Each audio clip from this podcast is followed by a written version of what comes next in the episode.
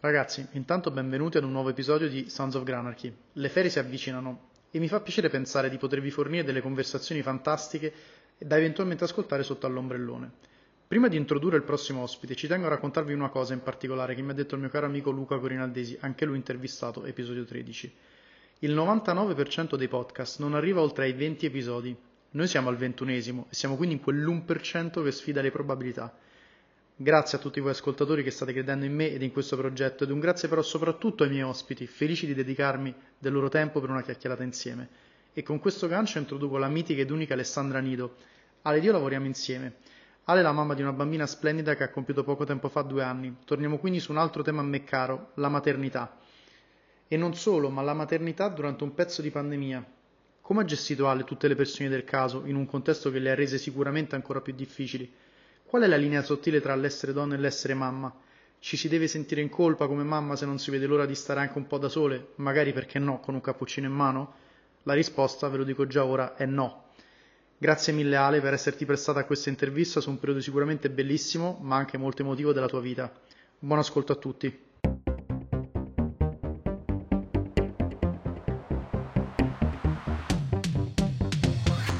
Benvenuti su Sons of Granarchy, il podcast di conversazioni vere come me e te.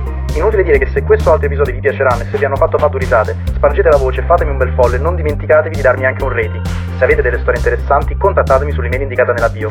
Grazie e ora buon ascolto. Ragazzi, ben ritrovati, siamo qui oggi con Alessandra Nido. Ciao Ale. Ciao, ciao Pra. E ehm, siamo qui per parlare di maternità nuovamente, che è un po' un mio tema quasi preferito. Nel senso, Ti piacerebbe? Mi piacerebbe, esatto. Niente. No, invece non è, diciamo, è una cosa di cui io come uomo non posso parlare, ma mi piace imparare, soprattutto ehm, mi piace ecco, parlare di certe tematiche importanti per le mamme oggi avevo fatto un episodio dove avevo intervistato uh, appunto mia mamma che parla della maternità di come era 30 anni fa, uh, sto ancora aspettando con ansia quello con mia sorella che sarà un po' la, la, la controrisposta a quello di mamma e, um, e, siamo qui oggi con Ale perché Ale tu hai una bambina di? Due anni sabato. Camilla. Camilla, sì. Quindi maternità ai giorni d'oggi praticamente. Esatto. Cioè, faccio la terza puntata prima della seconda. Esatto, e la maternità al giorno, al giorno d'oggi è un po' il, diciamo, lo, insomma, ecco, il focus dell'episodio oggi per capire, per andare ancora un po' più a snocciolare quello di cui è, avevo un po' parlato in precedenza, proprio tu oggi, essere mamma, come ti ha impattato a livello lavorativo, a livello emotivo? Ah, Io la lascio... facciamo una puntata di due ore e mezza. sì, esatto la, la, lascio come domanda molto aperta così che insomma tu puoi spaziare perché penso sia un tema assolutamente interessante non te lo voglio limitare con domandine precise. Non ci tarpiamo le ali.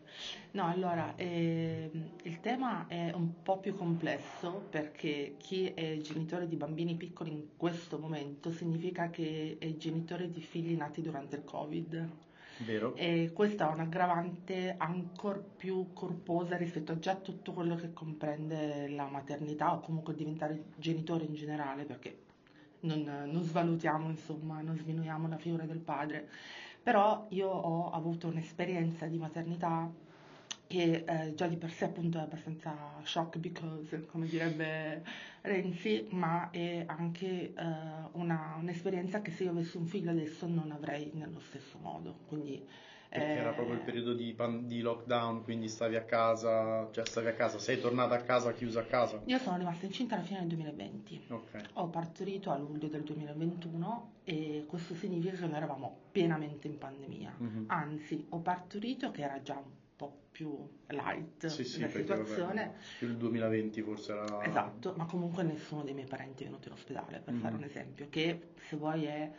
Eh, il primo momento è quello emotivamente più, più, più, scioccante, se vuoi, perché tu dici, oh mio Dio, è questo che vuole da me, cioè non, non sei minimamente pronto al fatto e non avere vicino le persone a cui tu molto probabilmente fai affidamento nei momenti in cui sei... Più cioè, per fortuna noi abbiamo avuto un'esperienza eh, al, a Santa Caterina in Mangiagalli e mh, essendo una struttura privata Fabiano so che è, è uno dei più me. conosciuti di solito ti Milano. dicono insomma di partorire lì se hai l'opportunità. Penso che mia sorella abbia partorito lì non Brava, dire una cavolata. No nel senso noi ci siamo trovati benissimo ma abbiamo anche fatto la scelta perché Fabiano potesse stare con me se no eh, Fabiano avrebbe visto un'ora al giorno. Mm-hmm e quindi questo è stato eh, diciamo già un'esperienza abbastanza... Fabiano, il tuo compagno, il papà di Cami. Sì, non volevo presentarlo perché poi sai, pensa di essere il protagonista, no, il mio compagno, nonché futuro marito per dirla giusta. Eh, auguri, auguri a tutte e due. Grazie, grazie. E, è stato con me ed è stato fondamentale per tutti esserci in realtà uno per l'altro, perché comunque tu hai un esserino che non sa lui cosa vuole, tu non sai cosa vuole da lui e emotivamente è stato un, accavallarsi di, di tematiche. E, è andato tutto bene, poi per carità io ho avuto una splendida maternità a livello fisico, eh, scusa, una splendida gravidanza a livello fisico, ho avuto un bel parto, tutto bene, però l'emotività è stata, sai, mia mamma ha visto mia figlia una settimana dopo. Infatti ti volevo chiedere se nella situazione in cui è nata Cami, se quindi i tuoi genitori o comunque insomma tua mamma non è riuscita lì per lì a vedere, quindi tu comunque l'apporto anche emotivo no? di, di, una mamma eh, non ce l'hai avuto in quel momento. No, per assurdo eh, io ho sempre pensato che mia madre sarebbe stata lì con me e eh, ho sempre immaginato, sognato, non so, mettiamola come vogliamo, questa cosa con mia madre. Il fatto che mia mamma l'abbia vista una settimana dopo, che è un arco temporale brevissimo, ma non lo è nei primi giorni di una, di una bambina, di un bambino. Quindi è, è, è, stato tutto al contrario di come mi ero sempre immaginata. È, l'avventura proprio del parto, intendo. Quello che accade dopo il parto in realtà è il problema principale della, della preparazione alla maternità, alla genitorialità che c'è attualmente nel nostro paese, cioè tutti ti preparano fino a quel momento lì, dopo c'è un vuoto. Io so, scusa, ti interrompo, che in sì. Olanda per esempio ti mettono a disposizione una figura che, um, cioè non è né infermiera né ostetrica, ma una figura che ti accompagna a casa, adesso sovvenzionata dallo Stato, quindi la paghi tramite le tasse, e che ti dà una mano per la prima settimana appunto alla how to, no? il tutorial del che devo fare qua dalla A alla Z e questa figura in Italia manca completamente, quindi tu ti ritrovi che sei a casa e ti devi un po' ingegnare. Ad averlo saputo prima non avrei partorito a Milano, ora che me lo dici. Mm. No, eh, il tema è quello, nel senso che eh, fai tutto il corso eh, preparto e ti dicono come verrà parto, come allattare, come eh, poi finché sei una donna incinta, dalla società in generale viene, ah no ma ci mancherebbe, venga prego, tutti molto mm-hmm. cortesi, tutti molto gentili. Una volta che hai partorito, Ciao. un vuoto. Poi ripeto, noi abbiamo avuto la fortuna anche che l'ostetrica che mi ha seguito al parco poi è venuta a casa, mi ha controllato tutto quanto, però io ero una struttura privata mm-hmm. e le indicazioni che mi ha dato lei le ho avute perché ero una struttura privata, quindi io sono già stata più fortunata, ma se penso tante cose, ehm, il problema della maternità attuale è che abbiamo un sacco di informazioni reperibili su Google e la fortuna che abbiamo nella maternità attuale è che abbiamo un sacco di informazioni reperibili su Google. Di tutto e di più. Sì, perché poi ci sono dei momenti, eh, io il, il, periodo più duro per me è stato fino al quarto o quinto mese di Camilla eh, a quarto o quinto mese io ho proprio avuto un, un crollo, eh, non so se dirti emotivo, nervoso, non ho idea, però in cui ho riconosciuto che avevo bisogno di ritornare ad avere una terapia, quindi una terapeuta che mi seguisse, eccetera, perché non sapevo bene cosa stavo facendo e il fatto di non sapere cosa stai facendo ti fa sentire in colpa, nonostante... Non, non sapere perché... bene cosa stai facendo da un punto di vista, cioè la, la chiamo sindrome di impostore come quello che inizia a dipingere e dice ma io qua che cioè, ma io che sto facendo Gilfrey io qua... John Travolta, mood. esatto, quella, quella lì di, di Pulp Fiction. Ehm, immagino fosse anche proprio un, un, non saper cosa fare logistico, cioè magari piange... Che vuole. Che, che vuole, cosa faccio? Quello. E questo ma poi tutto impatta come ti vedi tu come mamma applicato a qualsiasi cosa perché questo bambino piange perché ha la necessità di comunicare qualcosa ma per te adulto il pianto è un sintomo di malessere e invece per il bambino è l'unico modo di comunicare, quindi il pianto può anche semplicemente essere eh, mi sono stufato di stare in questa stanza mm-hmm. e che però tu dici oh mio Dio cosa è successo, cos'ha? E, perché non sai cosa stai facendo fondamentalmente, però ti senti, almeno per quanto mi riguarda, piccolo piccolo piccolo piccolo da non sapere dove girarti. E, quindi a me in primis l'aiuto della terapia mi ha eh, permesso di poter dire ad alta voce quelle frasi che pensi ma che non ti senti in grado di poter dire ad altri, al tuo compagno, ad altre mamme. E poi ti senti poi... giudicata. Cioè io mi ricordo che ho iniziato la terapia dicendo io sono stanca morta, io voglio dormire, ma perché questa non mi fa dormire? Mm. Come tu dici che tua figlia non ti fa dormire la, gioia più grande? Eh sì, raga, ma io sonno, cioè, però per farti l'esempio più stupido, eh, però capisci che è una dinamica per cui eh, è, è, è, liberatorio poter dire, ragazzi, io sonno e mi manca dormire, c'è qualcosa di male? No, però la società, le altre persone, è tutto un giudicante.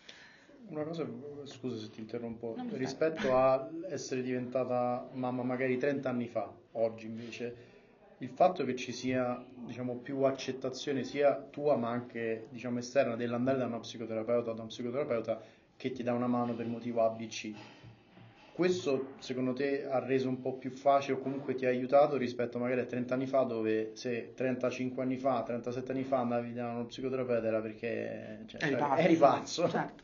Ci sono due temi secondo me su questa cosa. In primis che per fortuna la terapia ormai è una tematica accettata, ben vista, anzi ehm, secondo me anche molto ben abbracciata ormai a livello mentale. L'altro tema è che eh, 30 anni fa le mamme praticamente non potevano dire niente, cioè tu sei madre, tu eh, sei stata concepita con quell'obiettivo lì. E Te quindi, lo tiri sul gruppo questa responsabilità eh, e basta. Basta. Se pensi a 30 anni fa i padri, eh, sì, vengo, mi piace, è carino, però mh, mm, mio nonno non credo abbia mai cambiato un pannolino per dirti qualcosa, no? Ehm, ci sono padri che fino ai 4-5 anni non hanno mai preso in braccio il bambino perché non so come si tiene, no?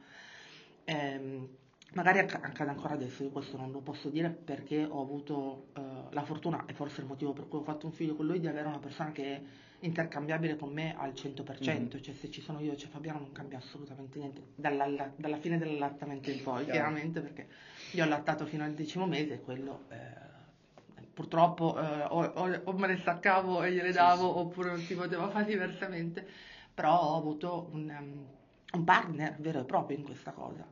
E l'altro lato è che abbiamo troppe informazioni, io mi ricordo proprio degli attacchi di, non ti dico di panico perché è un termine esagerato, ma Ansia. di... Oh mio Dio, ma io non sapevo che il ciuccio non dovevo darglielo dopo i 60 giorni dalla nascita, dovevo darglielo entro i 45, cioè queste cose qui per cui uno dice ma eh, dopo, col senno di poi, quando non hai gli ormoni del posparto, che sono, credo, un girone infernale dell'inferno di Dante proprio, eh, tu ti sei ripresa un attimo, non hai più tutti i dolori, eh, li guardi, eh, io ci rido sopra, ma lì per lì io le avevo dato il ciuccio nel momento sbagliato e magari avevo letto su internet che le avevo... Follia. Follia diciamo, rispetto a questo era quello che aveva detto anche mia madre nei confronti del, del fatto insomma, che mia sorella è diventata mamma e ci sono tutti questi 3 miliardi di input a destra, a sinistra, no, fai quello, non fai quell'altro, no, il, il bebè non deve stare a pancia in giù, non deve stare a pancia in su. Adesso lo devi tenere un po' più così, lo devi tenere sì, al giorno. L'ultima eh. che ho sentito di, di un mio amico, uh, insomma uno dei miei più cari amici che è diventato papà, e il bambino adesso ha due mesi, fa no perché poi in macchina insomma possiamo fare al massimo un'ora in macchina a botta, io ho fatto perché? Eh no, la colonna vertebrale. Io ho fatto, ma, io non sono padre, mai sentito.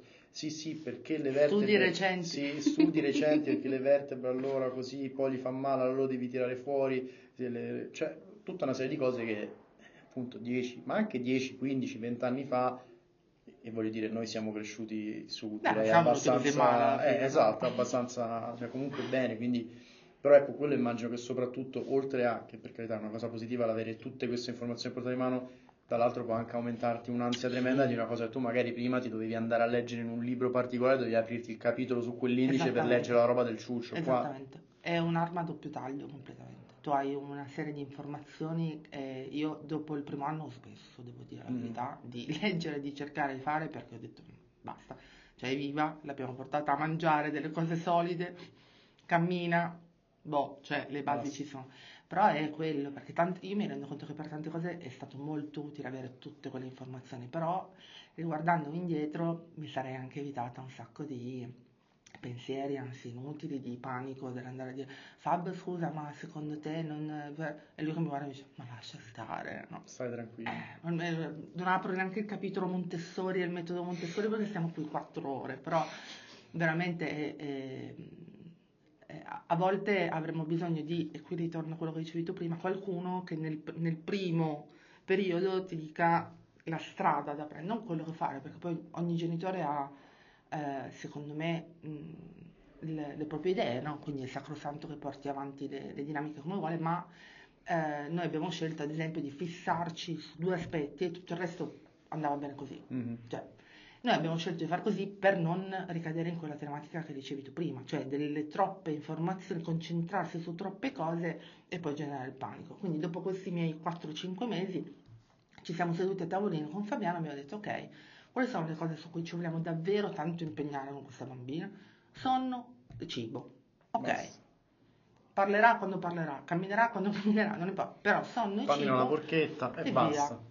E per noi erano importanti quelle tematiche lì e ci siamo impegnati particolarmente facendoci magari anche lì a volte una domanda in più, una cosa in più, ma abbiamo ristretto mm-hmm. a due aree abbiamo portato.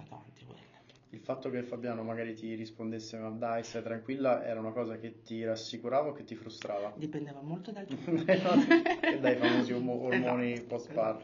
No, eh, i primi mesi non credo neanche mi rispondesse, così perché forse voleva semplicemente vivere. Eh, dopo è, è, stato molto più come lo è poi rimasto attualmente, eh, molto più confronto. Quindi guarda, ho, ho, visto questa cosa, ho letto questa cosa, ho notato questa cosa di Camilla che a volte, amo, che dici? L'altra è, ma sai che magari dovremmo... Ah, hai provato a chiedere a qualche amica che magari... Diciamo una, un equilibrio sano. Ci siamo arrivati. Ah, eh, cioè, Ci siamo arrivati. Bello. Sì, sì, sì, assolutamente. È proprio l'interscambio poi è fondamentale. Perché alla fine se io penso al primo anno di Cami mi sembra che siano stati dieci anni. Mm-hmm. Cioè è stato proprio lentissimo. Se penso a questo secondo anno mi sembrava volato. Perché sicuramente il primo anno è palesemente il più duro. Perché eh, devi impostare, cioè almeno io l'ho vissuta così, devi impostare tutto quello che vuoi per questo esserino e darle una direzione. Le, inizia a dormire di più, le mangia, non devi più allattare, l'allattamento poi è una roba che fisicamente, mentalmente, emotivamente stancante. È abbastanza. E con tutto il fatto che inoltre io sono tornata a lavorare, che Cami aveva 5 mesi e mezzo. Eh, quindi abbastanza rapidamente. Subito, subito ma per mia volontà. Mm-hmm. E, allora... quando sei tornata a lavorare ti è, diciamo, ti è mancato un po' l'avere, perché sai c'è sempre un po' le, le, le, due risposte che sento spesso è non me ne può fregare di meno se io potessi stare a casa con mia figlia e chiaramente uno lo deve fare per motivi economico-finanziari ma c'è anche chi dice sono contentissima di ritornare a lavorare perché mi riprendo un mio spazio perché il lavoro tu sei qui anche se part time x ore al giorno c'hai colleghi un po' di sano cazzeggio un caffè una chiacchiera e comunque progetti lavorativi che ti distraggono. Quali delle due fazioni? Allora c'è da dire che io uh, sono rimasta incinta e ho subito un demansionamento mm-hmm. quindi uh, sono andata in maternità demansionata e tornare eh, comportava il fatto di prendere coscienza di questo dimensionamento, perché prima ovviamente era un... Vabbè, tanto cioè, adesso devo solo arrivare a luglio e partorire, poi tutto il resto ci pensi dopo, e poi il dopo è arrivato. Nonostante questo, io avevo la fortissima necessità di ritornare per qualche ora al giorno un individuo a sé stante. Io ho portato Camilla al nido facendo l'inserimento per tre giorni e quando le, le educatrici mi hanno detto se vuole può andare a prendersi un cappuccino, io avevo già la giacca in mano e le ho detto grazie perché era in cinque mesi il primo cappuccino che io mi prendevo da sola, senza nessuno. Ed è uno dei ricordi più belli che ho. Magari sono una MDM senza dire parolacce, cioè mamma di... Ma non lo reputo così, io reputo semplicemente il fatto di adorare il fatto di essere Alessandra, mm-hmm. di continuare ad essere Alessandra, certo. poi sono anche la mamma di Camilla e mi godo il tempo con Camilla. Quindi io lo rifarei, nonostante, ripeto, la situazione al lavoro non fosse proprio delle più idilliache, eh, perché so che l'ho fatto per me e il bene che ho fatto a Camilla è palese ormai, perché è una bambina che dovrà metti sta, ci sono altri bambini, gioca, non ho problemi a lasciarla con te, non ti ho mai visto, fra, tu domani stai mezz'ora a giocare con Camilla, io me ne vado, lei sta a giocare con te, perché mm-hmm. l'ho sempre abituata per necessità in primis, Sì, sì. perché noi qua non abbiamo parenti, non abbiamo nonni, non abbiamo aiuto, quindi abbiamo la babysitter, ma la necessità di poterla lasciare con chiunque al nido, prima fino alle 4, adesso ci sta tutto il giorno, perché se hai una situazione come la nostra dove non hai punti d'aiuto e vuoi lavorare o devi lavorare, Da, da va che mese lei ha iniziato ad andare al nido? 5 mesi e mezzo fino alle 4, perché io avevo l'allattamento e l'ho avuto fino al primo anno di Cami, e poi da metà luglio dell'anno scorso è iniziato fino alle 6. E... Per i parametri 5 mesi è molto presto, giusto, tardi, non lo so, Allora, eh, di chiedo. solito... Forse anche eh, prima si può, sì, vero? si può. Per, eh, diciamo, prassi tu li puoi portare dai 3 mesi. Mhm. Ehm, di solito ti consigliano di eh, aspettare lo svezzamento. Lo svezzamento accade solitamente intorno ai 6 mesi. Mhm. Eh, Camilla, ad esempio, è iniziato prima perché eh, dava presi segnali di volersi mangiare anche il tavolo dell'IKEA, quindi non l'abbiamo potuta tenere e infatti è stato uno svezzamento bellissimo quello di Camilla, ma che noi abbiamo accompagnato diciamo, al nido dicendo guardate, noi abbiamo iniziato questo processo e continuatelo. Mhm. Quindi se non avessi iniziato magari un po' prima l'avrei portata sei mesi. Ecco, noi avevamo piacere di fare questa cosa che è una cosa difficilissima, importantissima, bellissima, dello svezzamento noi senza farlo fare a qualcun altro perché sapevamo, per il discorso che ti facevo prima, come volevamo farlo. Mhm. Una volta che l'hai iniziato, È andata. vai. Domanda banale e, e da ignorante. Quando noi diciamo, svezzamento? eh, sì, sì, no, quando noi diciamo svezzamento intendiamo quando smette di, diciamo, di nutrirsi pri- primariamente del latte materno, o Sì. no? Allora, fino all'anno latte eh, artificiale, se non quello che ti Mhm. pare, rimane comunque il nutrimento fabbisogno principale. Mhm. Tu inizi a svezzarlo perché eh, inizi a inserire i cibi solidi, Tipo liquidi. cose Qui c'è l'altra svezzamento o autosvezzamento. Ok. Lo svezzamento sono le pappette, quindi abbastanza tutto frullato. L'autosvezzamento è formalmente dare da mangiare al bambino quello che mangi tu in una forma che sia Sì, possibile sì. digerire. Quindi non so, noi facevamo l- l'hamburger con eh, le barbabietole e il pane, a lei facevo dei, dei mini salsicciottini con tutte le cose insieme che venivano delle polpette. E mangiavamo le stesse cose, ma lei non aveva denti, quindi di certo il pane non lo potevamo Mhm. cose così. Noi abbiamo scelto la- l'autosvezzamento e continui diciamo fino all'anno tendenzialmente.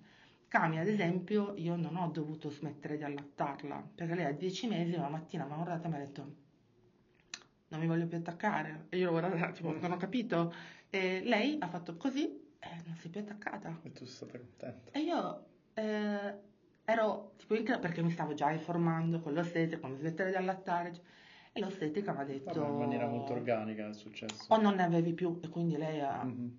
basta, oppure eh, cioè, Eh, dice è interessante questa cosa, ma dammi un piatto di pasta e dalle torto. Posso Eh. Giustamente, il piatto di pasta. Ehm, torniamo invece un secondo perché mi piaceva aprire questa eh, seconda invece parte un po' più mondo lavorativo Mhm. aziendale. Ehm, se vuoi un attimo esplorare meglio il fatto, o insomma spiegarci meglio il tema del demansionamento ehm, e di come questo banalmente sia anche possibilità, cioè se l'ho capito Mm. bene, il demansionamento è tu dici devo andare in maternità, ok, però quando rientrerai, rientrerai in una posizione che non sarà la stessa in cui sei, in cui sei Sì. adesso e sarà un po' più bassa come RAL, sì. come... Allora, ehm, per la questione economica devono avere degli ottimi motivi per poterlo Mhm. fare. Tendenzialmente un demansionamento non ha a che fare con il tuo livello contrattuale, non ha a livello della RAL. Tant'è che a di me ruolo e basta. non hanno... A me è stato proprio un tema di eh, responsabilità, nel senso che Mhm. io ero ehm, eh, responsabile di una determinata cosa in azienda, quindi Mhm. della pianificazione, diciamo, pubblicitaria di, e mm, eh, ci hanno presentato una riorganizzazione.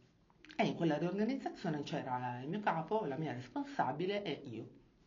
Ok, eh, la settimana dopo io parlo con la mia responsabile e dico guarda io ho fatto un, un test di gravidanza, te lo dico perché almeno sai che se prendo cose visite sai il Mhm. motivo, sono incinta.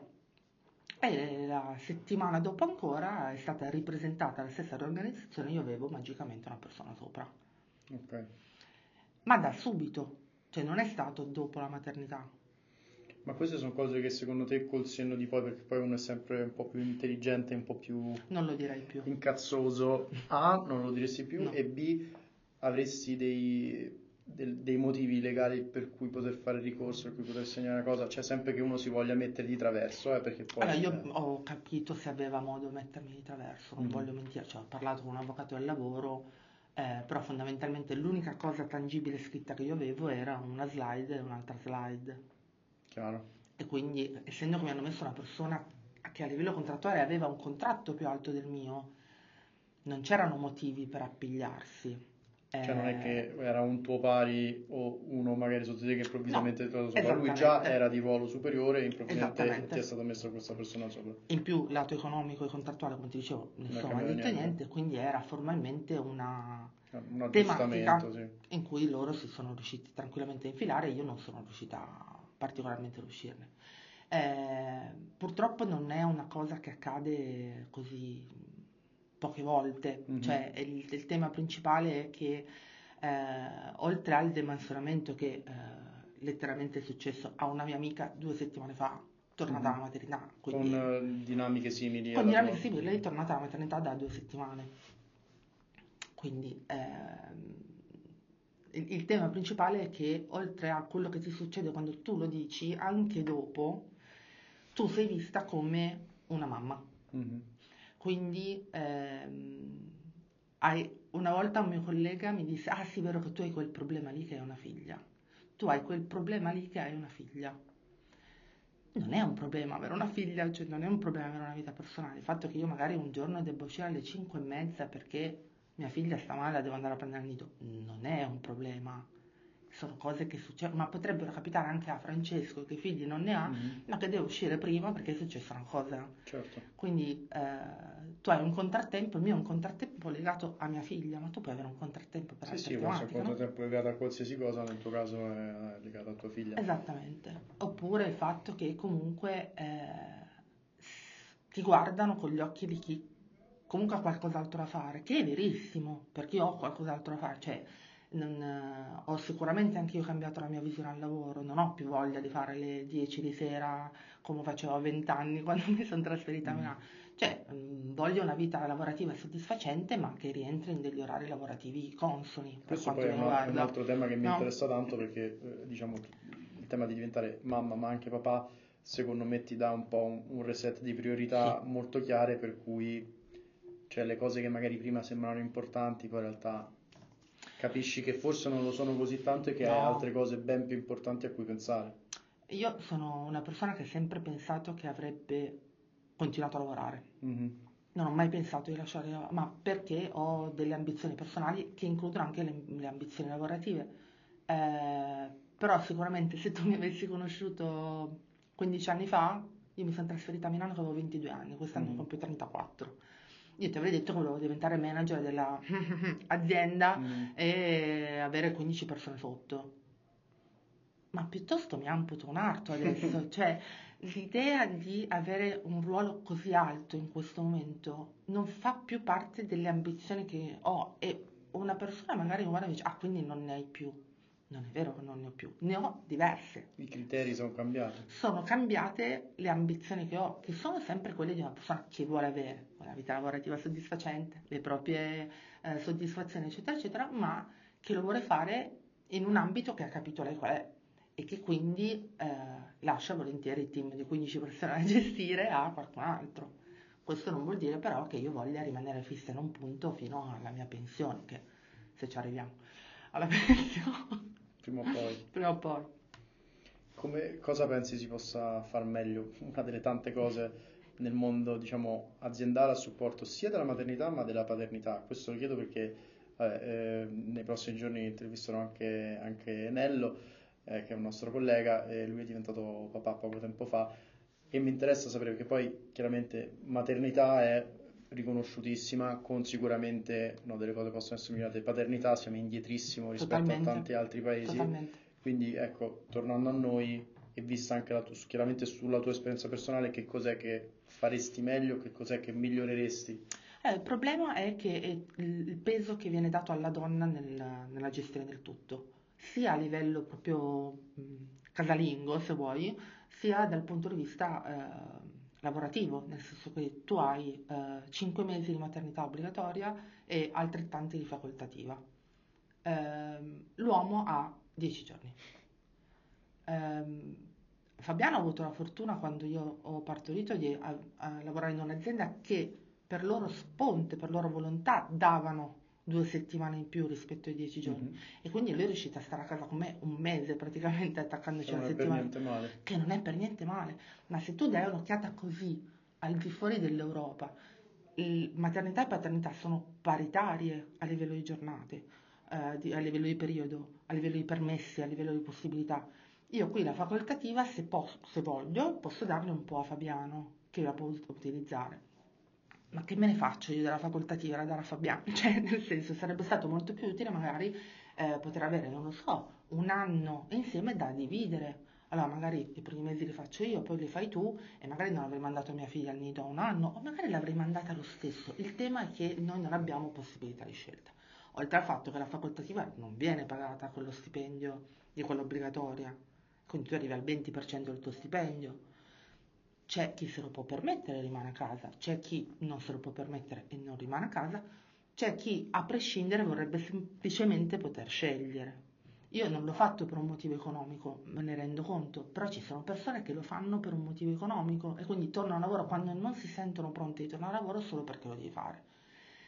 Oltre al fatto che, ripeto, in casa, come ti dicevo prima, tu torni e sono cavoli tuoi, cioè più sostegno, più opportunità, più corsi, più informazioni, più punti di trova. A me ha salvato tantissime volte il consultorio, ma il consultorio non può fare tutto. Definisci quello. il consultorio. Il consultorio è un luogo meraviglioso, gratuito, in cui tu puoi andare sia prima che dopo eh, la, la, tua maternità per consigli, dubbi, esami, eh, visite, insomma qualsiasi cosa. Eh, io l'ho utilizzato molto più dopo perché appunto questo senso di un po' smarrimento, solitudine che provavo, riusciva ad avere un po' di accoglienza e di calore andando a parlare con degli specialisti. Alla fine in consultorio vicino a casa c'era sempre un medico pediatra, un'ostetrica, un specialista per l'allattamento. Anche semplicemente dovevo pesare cambi perché eh, il, i primi sei mesi ogni settimana devi mm-hmm. controllare, no forse non è fino ai sei mesi, vabbè, insomma il primo periodo devi controllare il peso per sapere se sta crescendo nel modo mm-hmm. corretto e piuttosto che andare in farmacia da sola andavo lì, mi facevo due chiacchiere, chiedevo qualche consiglio, eccetera. Ehm, e, la cosa più vicina a un contatto, a un rapporto che puoi avere di scelta tua, ripeto, perché fino a quando sei incinta tutti ti dicono cosa devi fare, che, sei... che strada c'è da seguire. Dopo ti devi informare tu sulla strada c'è, e ce ne sono, eh, per carità, però è un po' un senso di abbandono del tipo, vabbè, senti, ce l'hai fatta, il pacco te lo sei portato a casa, adesso vedi un po' come va. Hai voluto la bicicletta? E mo pedali. E mo pedali.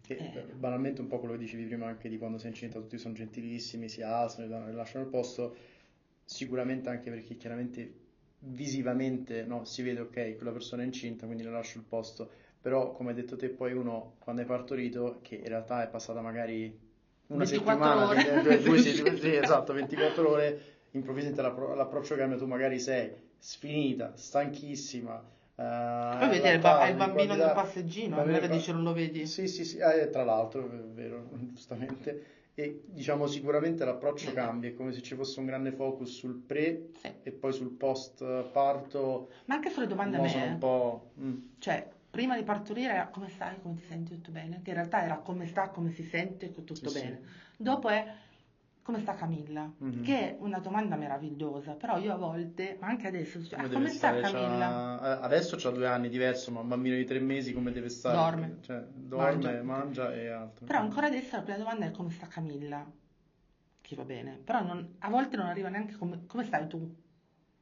E, mm, però magari, cioè, io esisto ancora, sono sempre io, tutto, e questa fusione, è, ripeto, mm. è un fattore culturale della società, del fatto che tu sei la madre, quindi ormai tu sei identificata come la madre di...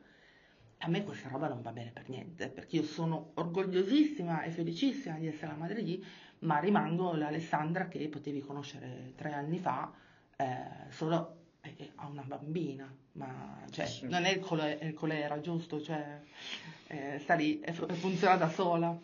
Mi interessa sapere la tua opinione su una cosa, mm, ne avevo parlato anche con la mamma di Chiara, Silvia, lei ha avuto uh, sei figli. Il mio orgoglio. Quando ho ascoltato quella puntata esatto. ho veramente detto, cioè, sei il mio orgoglio. Tanto rispetto. Il mio orgoglio. Um, che cosa ne pensi di oggigiorno, uh, diciamo, una donna che sceglie di non avere figli per motivi ABC, essendo tu mamma e essendo diventata mamma perché volevi diventare mamma, perché ti fa piacere essere mamma, nonostante tutte le difficoltà del caso, chiaramente, come la vedi una collega donna che non, non vuole diventare mamma? Io non ho alcun giudizio al riguardo, certo. secondo me ognuno è libero di, chiaramente di, di, scegliere, mi rendo anche conto che visto da altri punti di vista magari un po' più estremi, dici ah ma come no, il procreare, la vita e tutto, no.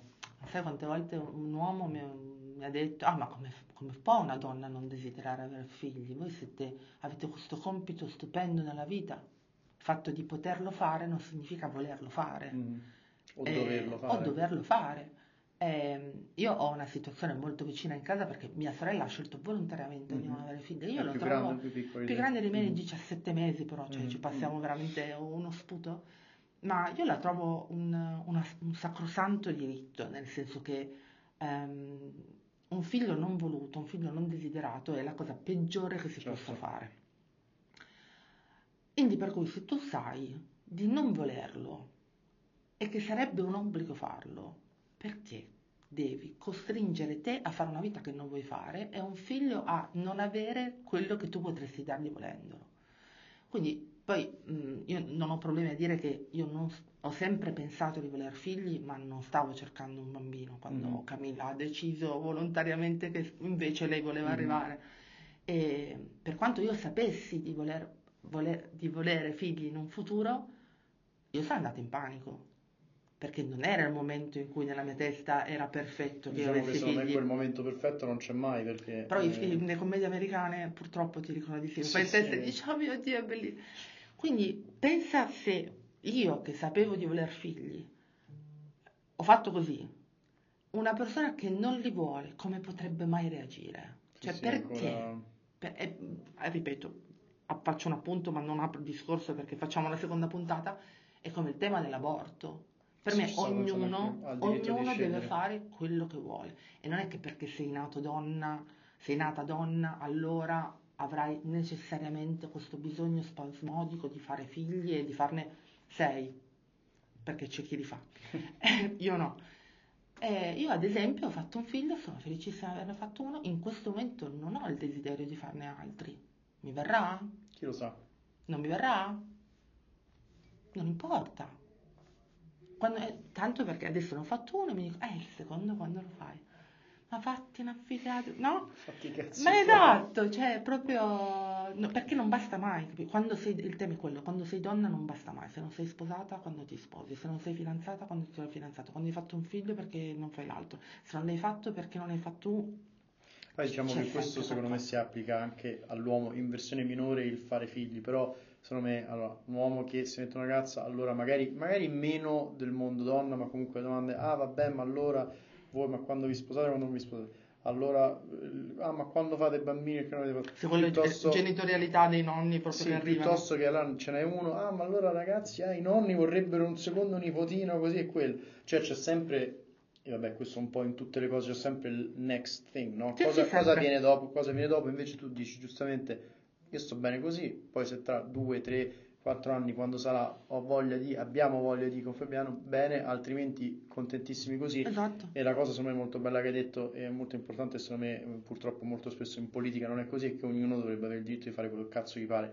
Io sono un convinto fautore del in generale, poi chiaramente all'interno di determinate leggi non è che fai quello che ti pare, vai, ammazza gente, però No, no, no, all'interno di determinate cose, sulle cose che riguardano te e che non impattano in alcun modo gli altri, gli altri ma perché uno, se pensi alla situazione anche in America in certi stati che no. hanno eh, diciamo, riapprovato, insomma, cambiato una legge sul, sul diritto all'aborto, ma perché? Cioè, però adesso lì poi avremo un'altra, un'altra No, ne potrei parlare per ore, non mi stimolare sì, sì. perché... E direi che siamo quasi out of time, però ti voglio fare un'ultima domanda, a parte chiaramente graziare, um, un ultimo appello, diciamo, se tu potessi dare un, un, consiglio, visto che sei mamma da due anni, a mamme ancora più giovani eh, di te che magari stanno lì per partorire, ci stanno pensando, stanno facendo le loro valutazioni, mh, diciamo un ultimo appello, co- cosa diresti, cosa suggeriresti? L'errore più grande che ho fatto è stato pensare di non poter chiedere aiuto. Quando non vedevo più, quando, non quando mi veniva solo da piangere, pensavo fosse normale e di dover stare in silenzio. Invece, per fortuna, ho fatto un figlio con un santuomo che mi ha guardato e mi ha detto eh, se tu mi escludi io non posso esserci, se tu mi includi io ci sarò sempre. Fatte da una mano, come diciamo, Fatte da una mano. come diciamo a Roma. E ho iniziato a farlo con lui, con la terapia, ripeto sempre, santa Mhm. sia lodata la terapia, non andate in terapia, andate in terapia, a prescindere, Confermo anche io. a prescindere, e quindi non, siamo esseri umani, falliremo, però sti cazzi. Ho detto solo una parolaccia, dai, Sì, questa, sì, e questa io- finale io, ci io, sta. io mi sono trattenuto meno prima. Grazie Ale, Grazie eh, te, grazie mille per il tempo che ti sei presa per, per me, per noi, per la nostra chiacchierata e chiaramente gli ascoltatori, se vi è piaciuto questo episodio come gli altri, andate a farmi un bel follow, un bel rating, eh, condividete questo episodio e eh, c'è anche la mia mail nella, nella bio se qualcuno volesse entrare in contatto, raccontare storie di maternità o di altri temi, insomma ce n'è un po' per tutti i gusti, eh, sono sempre raggiungibile. Grazie ancora agli ascoltatori e soprattutto ad Alessandra Nido. Grazie a te, Fra.